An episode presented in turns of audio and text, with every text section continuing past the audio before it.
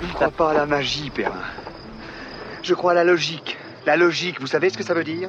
Science Nuit de science, et Moyen Âge. luminaire céleste. Un format de passion médiéviste. Bonjour à toutes et à tous. C'est peut-être l'un des clichés les plus récurrents quand on parle du Moyen Âge. Ce serait une période sombre où rien n'a été inventé, une période avec du recul dans les connaissances et les technologies. Bon, si vous avez déjà écouté d'autres épisodes de ce podcast, vous savez que c'est faux. Mais pour vous aider à mieux comprendre pourquoi, je vous propose une série d'épisodes concentrés justement sur les innovations et avancées techniques du Moyen Âge et dans différents domaines avec comme d'habitude, des invités passionnants et passionnantes. Je m'appelle Fanny Cohen-Moreau et c'est parti pour le quatrième épisode de cette mini-série Science et Moyen-Âge. Pour vous parler de la médecine au Moyen-Âge, j'ai le plaisir de recevoir Claire Clément. Bonjour Claire. Bonjour. Claire, tu prépares une thèse sur le milieu médical à la cour pontificale d'Avignon au XIVe siècle et tu es donc à l'université d'Avignon sous la direction de Marilyn Nicou. Alors la médecine, on en avait rapidement parlé dans l'épisode sur les Sims médiévales dans la série Jeux vidéo et Moyen Âge avec Albert Leparc. Mais en termes d'idées reçues et de clichés sur le Moyen Âge, la médecine se place quand même pas mal, donc on a toujours des choses à dire. Donc aujourd'hui, avec toi Claire, j'aimerais qu'on revienne un petit peu sur quelques innovations médicales et sociales liées à la médecine du Moyen Âge. Alors déjà, comme d'habitude, qu'est-ce qu'on garde de la période antique par rapport à la médecine? Alors on garde principalement les grands auteurs qui restent donc des autorités durant toute la période médiévale, les grands auteurs médicaux. hein. Les deux principaux, c'est évidemment Hippocrate, qui est un médecin grec du 5e siècle avant Jésus-Christ, et Galien, qui est un médecin grec du 2e siècle après Jésus-Christ. Galien s'appuie aussi sur les travaux d'Aristote, et notamment sa philosophie, qui va rester là aussi hein, une base pour les médecins du Moyen Âge, pour élaborer en fait leur théorie médicale. Le grand héritage de ces auteurs grecs, c'est la théorie des humeurs de Galien, qui est élaborée par Hippocrate et reprise donc par Galien. Et cette théorie des humeurs, c'est en fait l'idée que le corps contient quatre humeurs différentes et chacune de ces humeurs est associée à l'un des quatre éléments qui composent l'univers, puisqu'en fait au Moyen Âge on associe l'homme à l'univers, c'est l'idée du macrocosme et du microcosme, et donc en fait l'homme serait, la représentation serait composée des mêmes éléments que l'univers. Donc c'est la terre, l'eau, le feu, l'air? Exactement. Waouh Donc, chaque humeur est associée à un élément et à ce qu'on appelle des qualités qu'on retrouve là aussi dans le quotidien, dans l'univers. Donc, on a le sang qui est associé à l'air et au chaud et à l'humide, du coup. Ce sont les deux qualités qui lui sont attribuées. Le flegme qui est associé à l'eau. C'est quoi le flegme Alors, les humeurs, c'est un petit peu compliqué de savoir exactement ce qu'ils imaginaient, mais en gros, vous avez des humeurs qui sont réparties dans le corps. Et donc, le flegme, ça correspond. Alors, la bile, c'est l'estomac, la mélancolie, c'est la tête, le sang, c'est partout dans le corps, et le flegme, c'est peut-être dans le cœur, mais je ne sais plus exactement. Donc, le flegme est associé à l'eau, et donc froide et humide. La bile, c'est le feu, chaud et sec. Et la mélancolie, c'est la terre, donc froide et sèche. Et en fait, pourquoi on s'appuie sur la théorie des humeurs et en quoi ça a un rapport avec la maladie? On peut se poser la question. Le corps a un équilibre entre toutes ces humeurs et la maladie, elle est causée par un déséquilibre de ces humeurs. Donc si on a trop de mélancolie, par exemple, ça crée un déséquilibre et il va falloir donc rééquilibrer les humeurs pour soigner la maladie. Si on n'a pas assez de sang, ça crée une maladie et il va falloir trouver comment compenser pour guérir la maladie. Donc ça, c'est vraiment le principal héritage de l'Antiquité. En fait, ils avaient établi des formes de concepts pour expliquer les maladies et tous les différents types de maladies. Oui, effectivement, du coup, la maladie est causée par un déséquilibre de ces humeurs. Et effectivement, le fait qu'on rattache un déséquilibre des humeurs à la maladie et qu'on rattache ces humeurs à des parties du corps humain, par exemple, si on a de la fièvre, on va plutôt dire que c'est un problème de flegme, parce que c'est rattaché au cerveau. Donc effectivement, on situe les maladies en fonction des humeurs et de leur place dans le corps. Et à partir de ça, comment est-ce que les pratiques médicales évoluent au cours du Moyen Âge? Alors bien sûr, là je te demande de nous parler des pratiques sur 1000 ans. On va bien sûr pas pouvoir parler de tout, mais déjà est-ce que tu peux nous évoquer quelques changements qu'on voit? Alors pour tout le début de la période, on a très peu d'éléments sur la médecine. Elle est essentiellement ecclésiastique et même particulièrement monastique, puisque dans chaque monastère, il y a une infirmerie et un jardin dans lequel on cultive ce qu'on appelle les simples, qui sont donc les plantes médicinales. Et d'ailleurs, en fait, quand on regarde les manuscrits qui sont écrits avant 1100, c'est essentiellement des manuscrits qui proviennent des monastères et essentiellement des recettes, puisque du coup, on va utiliser ces plantes dans des tisanes, dans des cataplasmes. On a quand même une petite connaissance de la saignée. Sauf que, en fait, cette médecine monastique, elle est réservée aux moines. C'est pas ouvert au public, ou en tout cas aux sociétés, aux populations. Et c'est pas non plus des endroits où on va soigner, par exemple, les rois, les princes, euh, etc. Pour la médecine, du coup, dans un cadre autre qu'ecclésiastique, on a vraiment très très peu de sources. Donc, par exemple, Grégoire de Tours, qui est un chroniqueur qui fait l'histoire des Mérovingiens, Grégoire de Tours, il évoque quelques médecins. Mais il ne nous en dit pas plus dessus, et en fait, comme les écoles antiques disparaissent à partir du début du Moyen Âge, le savoir antique se perd et donc on n'a pas du tout accès à tout ce que je viens d'évoquer en fait, Galien, Hippocrate, etc. On n'en a pas connaissance pour tout le début du Moyen Âge. C'est vraiment des sociétés mérovingiennes encore plus, c'est une société de l'oralité, donc on ne découvre pas ces textes en fait, on n'a pas ces textes. Donc on a une médecine qui est beaucoup plus empirique, à la limite des rites magiques, et des patients surtout qui vont se tourner plus facilement vers des guérisons miraculeuses et donc qui pratiquent beaucoup l'intercession avec les saints, faire des pèlerinages, aller prier sur les reliques, etc., pour obtenir la guérison. Le grand tournant, c'est vraiment entre le XIIe et le XIVe siècle qu'on a là vraiment l'invention d'une médecine savante où on va avoir des vraies théories médicales produites par un personnel médical formé, etc. Et qu'est-ce qui s'est passé à cette époque-là pour qu'il y ait ce changement si particulier? Alors ce qui se passe, c'est que vraiment, entre le 11e et le 13e siècle, on a tout un mouvement de traduction. Notamment, il y a ce qu'on appelle la Renaissance du 12e siècle. C'est exactement euh, le point de départ en fait de la médecine, puisqu'on redécouvre les textes antiques à travers les traductions arabes. Donc c'est par Al-Andalus, c'est par en fait la présence des Arabes en Europe en Espagne notamment? Alors notamment, mais aussi euh, probablement les liens avec les croisades ah bah oui, forcément. Euh, on part aussi là-bas et on a des témoignages euh, de croisés et de rois qui partent euh, à la croisade et qui disent que, par exemple, alors j'ai plus la référence exacte, mais il me semble avoir vu passer ça, les médecins soignent beaucoup mieux en fait là-bas que chez nous, quoi. Donc il y a une transmission des textes et des savoirs. Hein. Il y a une transmission des textes surtout, puisque les médecins accompagnent pas forcément les croisés, et surtout donc des traductions avec deux centres principaux, donc effectivement l'Espagne, évidemment, puisque donc euh, terre d'islam jusqu'au XVe siècle, en tout cas pour le sud, terre d'islam où finalement la culture antique est bien mieux préservée qu'en Occident, avec une activité médicale très importante, notamment dans deux grands centres, Cordoue et Grenade, où on a vraiment des dynasties de médecins très importants, et des traducteurs chrétiens, donc à partir du XIIe siècle, qui mettent en latin des grandes sommes arabes, notamment l'Almansor de Razès, qui est donc une sorte d'encyclopédie médicale qui va être très utilisée au Moyen Âge. On a également la chirurgie d'Albucasis, qui va être euh, très importante pour la pratique euh, chirurgicale, et le canon d'Avicenne, qui est aussi là une œuvre euh, essentielle pour les médecins de la fin du Moyen Âge. Le deuxième grand centre, et peut-être finalement étrangement le plus important, c'est l'Italie, et notamment la ville de Salerne, au sud de Naples, et qui est en fait l'un des premiers centres d'enseignement médical, et peut-être même dès le Xe siècle.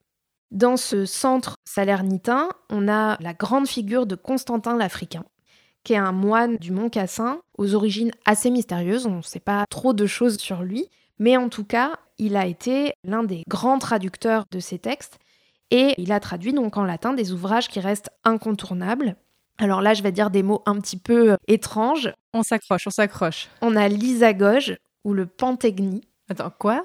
Alors, c'est deux ouvrages qui sont des compilations en fait d'auteurs arabes, donc l'Isagoge et le Pantégni, qui sont très diffusés en fait en Occident à partir de ce moment-là, et qui en fait sont des compilations d'auteurs arabes à partir de traités de Galien. Donc en fait, c'est des compilations de morceaux de textes de Galien, de théories médicales de Galien, qui sont reprises par les auteurs arabes, donc dans ces deux ouvrages, et qui sont traduits ensuite en latin par nos traducteurs, notamment Constantin l'Africain. Les premiers maîtres salernitains s'appuient sur ces traductions, ils les commentent, ils les débattent pour composer les premières théories médicales.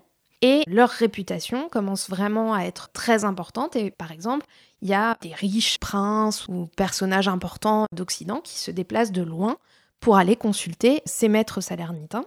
Ils sont vraiment à l'origine de la naissance de la médecine savante qui devient désormais indispensable à toute pratique. Hein. Ces théories, elles vont être utilisées pour pratiquer la médecine.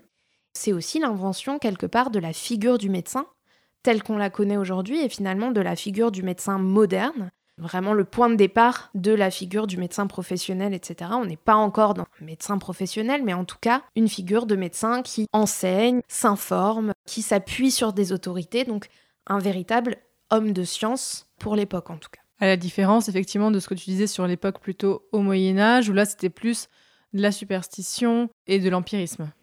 Exactement. Donc là, on est vraiment sur des personnages qui vont élaborer des théories, s'appuyer sur des autorités importantes dont on sait que les travaux sont des sommes déjà testées par exemple par la médecine arabe, etc. Donc là, on a vraiment une espèce de tradition qui se met en place et une rationalité en fait médicale qui se met en place à partir de ce moment-là. Là, on a parlé de médecine, mais on peut aussi s'attarder par exemple sur la chirurgie. Est-ce que la chirurgie évolue et même est-ce qu'on a des chirurgiens au Moyen Âge Oui, on a des chirurgiens au Moyen Âge, mais qu'on différencie en fait des médecins. Le médecin n'est pas le chirurgien, puisque du coup, à partir du XIIIe siècle, on a le mouvement de naissance des universités. Le médecin est formé à l'université selon des programmes d'études où, par exemple, justement, les textes arabes vont avoir énormément d'importance. Hein. ils font vraiment partie des programmes d'études de ces universités. Pour citer les plus importantes dans l'espace français, c'est pas forcément la France à l'époque, mais l'espace que nous on entend comme la France. Les deux grandes universités médicales, c'est Paris et Montpellier. À Paris et à Montpellier, on n'enseigne pas la chirurgie. À Bologne, en Italie, oui. À Paris et Montpellier, non. On a vraiment une différence entre médecine et chirurgie. Les médecins vont s'occuper plutôt de tout ce qui est affection interne, toutes les maladies finalement non visibles, où on estime que ça nécessite des connaissances fines du fonctionnement du corps. Oui, c'est lié au fonctionnement du corps et aux organes en général, c'est ça. Exactement. Alors que les chirurgiens, eux, vont plutôt réparer tout ce qui est externe, donc des fractures. Bah, c'est interne, une fracture aussi. Euh, oui, mais c'est visible. D'accord. On l'identifie beaucoup plus facilement. C'est plus mécanique en fait. C'est des opérations mécaniques. Voilà, les chirurgiens sont vraiment chargés des opérations mécaniques. Alors bien sûr, il y a des spécificités et c'est beaucoup plus flou qu'une séparation nette. Par exemple, à la cour des papes d'Avignon, les papes s'entourent à la fois de médecins et de chirurgiens, et on n'est pas vraiment capable de dire qui s'occupe de quoi exactement, puisque les sources sont pas très prolixes à ce propos. Mais il y a quand même une distinction entre les deux métiers, en tout cas sur la théorie, à partir du XIIIe siècle, c'est ça? Je ne sais pas si c'était le cas avant, mais en tout cas, oui, pour la fin du Moyen Âge, il y a une distinction entre les deux. Et par exemple, dans les comptabilités, c'est précisé. Dans les comptes, si on regarde les paiements des médecins, on a deux médecins qui sont payés et un chirurgien. Donc on sépare vraiment les deux. Après, pour autant, on a des grandes figures de chirurgiens qui sont très importantes et reconnues dans le milieu de la médecine. Et c'est par exemple le cas de Guy Choliac, qui est donc un de mes médecins, mais qui est aussi chirurgien. Qui travaillait à la cour d'Avignon. Et qui travaille à la cour d'Avignon, qui a servi plusieurs papes euh, différents, et qui est l'auteur de la grande chirurgie, donc la grande chirurgie de Guy Choliac. Cette grande chirurgie, elle est reprise, elle est imprimée, elle est résumée, elle est transformée, traduite, etc., remaniée jusqu'à l'œuvre d'Ambroise Paré, le chirurgien très important de l'époque moderne. Et donc vraiment, on a encore des traductions de Guy de Chauliac jusqu'au XVIIe siècle. Donc c'est vraiment une œuvre majeure et un personnage très important de son époque, qui est pourtant chirurgien, aussi médecin, mais aussi chirurgien. Là, on a parlé beaucoup des métiers, mais est-ce qu'en termes de pratique, est-ce qu'on voit aussi des évolutions et peut-être dans les outils de la médecine?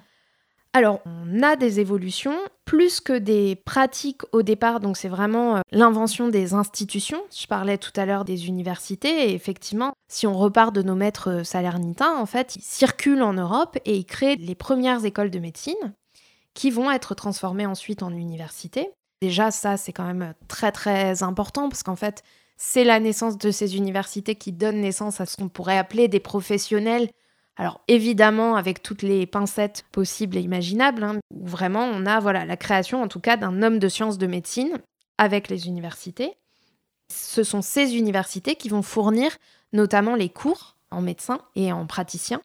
Donc par exemple, pour la cour pontificale d'Avignon, le vivier le plus important de médecins, c'est l'université de Montpellier.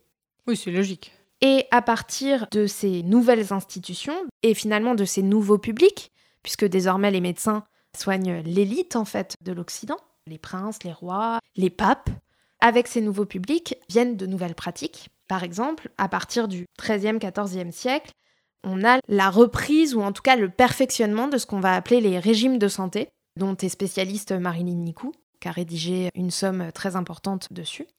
Ces régimes de santé, ils sont réalisés en fonction du patient et de ce qu'on appelle sa complexion. Donc, c'est-à-dire la composition de ses humeurs dans son corps, etc. Oui, là, on est toujours euh, sur les humeurs. Exactement. Donc, en fonction de la complexion du patient, le médecin va proposer un régime de santé. Et alors là, ce qui est très intéressant, c'est qu'on n'est pas dans le soin, on est dans la conservation de la santé. Donc, dans la prévention des maladies.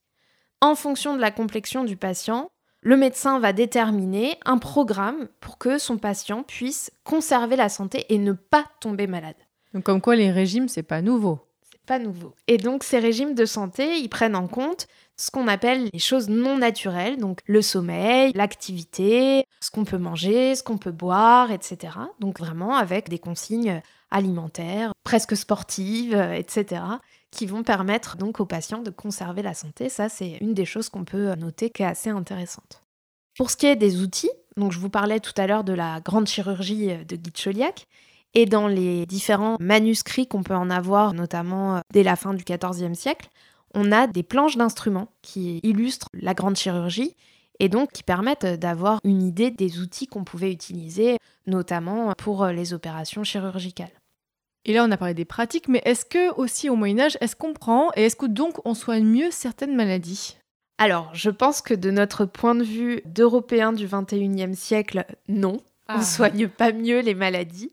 En revanche, je pense que pour les médecins des XIIIe, XIVe siècles, qui eux passent des heures à étudier les autorités, à les commenter, à débattre, etc., certainement en fait. Parce que ils cherchent vraiment à comprendre le fonctionnement du corps humain et que surtout, donc, ils se créent leur propre rationalité avec vraiment des cadres et une réglementation de la médecine et un programme de soins en trois points de manière très générale. En gros, il y a trois manières de soigner. D'abord, la saignée, qui reste quand même très importante. Mais alors, là aussi, c'est quand même assez intéressant, puisqu'on a cette idée de, au Moyen-Âge, on saigne à tout va, on fait un peu n'importe quoi, on saigne pour tout, on fait pas attention au fait que ça peut affaiblir, etc. Alors qu'en fait, par exemple, dans les traités médicaux du XIVe siècle, il est précisé qu'on ne fait pas de saignée sur les enfants et les vieillards parce qu'ils sont de constitution faible et que ça risquerait d'aggraver la maladie, par exemple. Oui, donc on a conscience des effets secondaires de la saignée, quoi. Exactement. Alors pour autant, on est au Moyen Âge, hein, donc effectivement, la saignée pour les adultes, pas de souci. Et on conseille de boire du vin derrière, comme ça, ça reconstitue un peu et ça redonne un petit peu de sang neuf. Donc, Oui, bon, euh, bon, voilà. quand même. Deuxième point donc des soins, c'est la cautérisation, tout ce qui est couture, brûler la plaie, etc. Et surtout, très très très important, la pharmacopée, les remèdes, qui vont donner lieu à des antidotaires. Par exemple, Guy Chauliac, dans sa grande chirurgie, a toute une partie sur les médicaments, en fait. Et donc, vraiment, la pharmacopée en lien avec les apothicaires, puisque c'est eux qui fournissent les ingrédients, donc sorte de épiciers, pharmaciens euh, du Moyen-Âge, avec donc des remèdes pour à peu près toutes les maladies, euh, avec des compositions parfois assez originales. Donc, la pharmacopée très importante. Après, pour ce qui est des soins, ce qui est intéressant aussi, c'est de voir un peu le point de vue des gens de l'époque, puisque pour nous, évidemment, quand on regarde a posteriori, on se dit bah, non, ils soignaient pas en fait, c'était pas très efficace.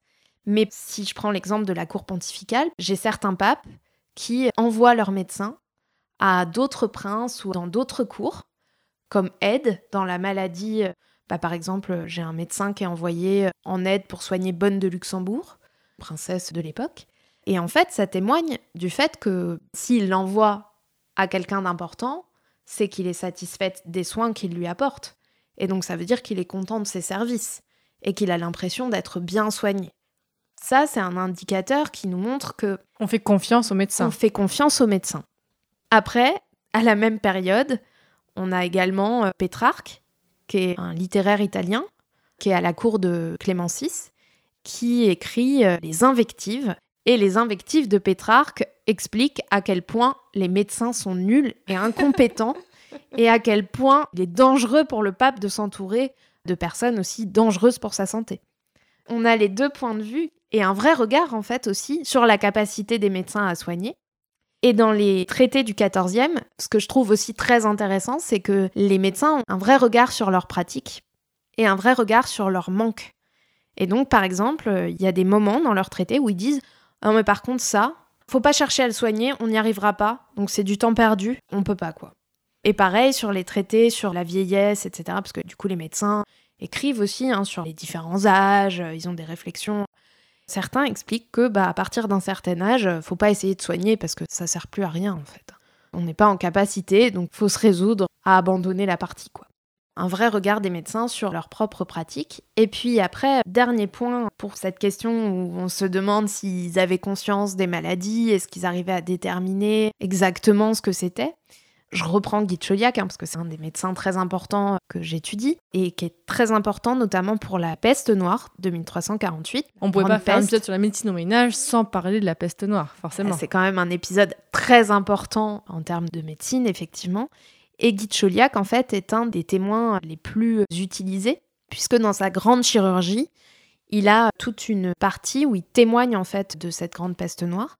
Et il en fait une description très intéressante, notamment d'un point de vue clinique, parce qu'en fait, c'est l'un des seuls à comprendre, on est quand même en 1348, qu'il y a deux formes de peste. Une peste bubonique, qui tue en 5 à 8 jours, et qui est mortelle, mais pas pour tout le monde, où on a des cas de personnes qui parviennent à survivre, et une peste pulmonaire, où là, on meurt en 3 jours, et c'est à peu près toujours fatal. Et donc, il distingue vraiment ces deux formes de peste.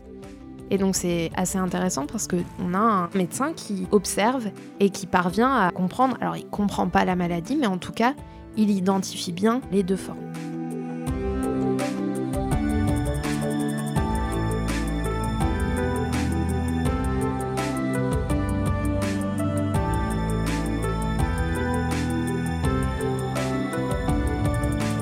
Désormais, chers auditeurs et auditrices, vous en savez beaucoup plus sur la médecine au Moyen Âge. Donc merci encore beaucoup à mon invité Claire Clément pour cette initiation au sujet. Je vous mettrai comme d'habitude un article sur mon site passionmédiéviste.fr avec des conseils de lecture et des informations pour aller plus loin. Et maintenant, grâce aux 4 épisodes de cette mini-série sur science et Moyen Âge, vous pourrez dire que non, le Moyen Âge n'est pas une période obscure de régression. Donc j'espère que cette série vous a plu. N'hésitez pas à me dire si vous aimeriez que j'ajoute des épisodes. Alors j'ai des idées pour une deuxième série d'épisodes, mais ce sera pas pour tout de suite. Donc vous pouvez m'envoyer un message par exemple sur les réseaux sociaux, par mail ou alors via mon site pour me dire vos idées et vos remarques. Je tiens à remercier plusieurs personnes qui m'ont aidé sur cette série. Alors il y a d'abord Jean-Marie Cocard et Catherine Rideau-Kikuchi qui m'ont aidé à trouver les invités. Je tiens à remercier Clément Nouguier qui a fait le générique de cette série et qui fait la plupart des génériques de Passion médiéviste. Donc vraiment, je le remercie beaucoup. Je vais remercier aussi Alizé Rodriguez pour la rédaction des articles et Manu Perreux pour le montage de plusieurs épisodes. Merci encore à toutes et tous de votre écoute et à bientôt pour un prochain épisode de Passion médiéviste. Salut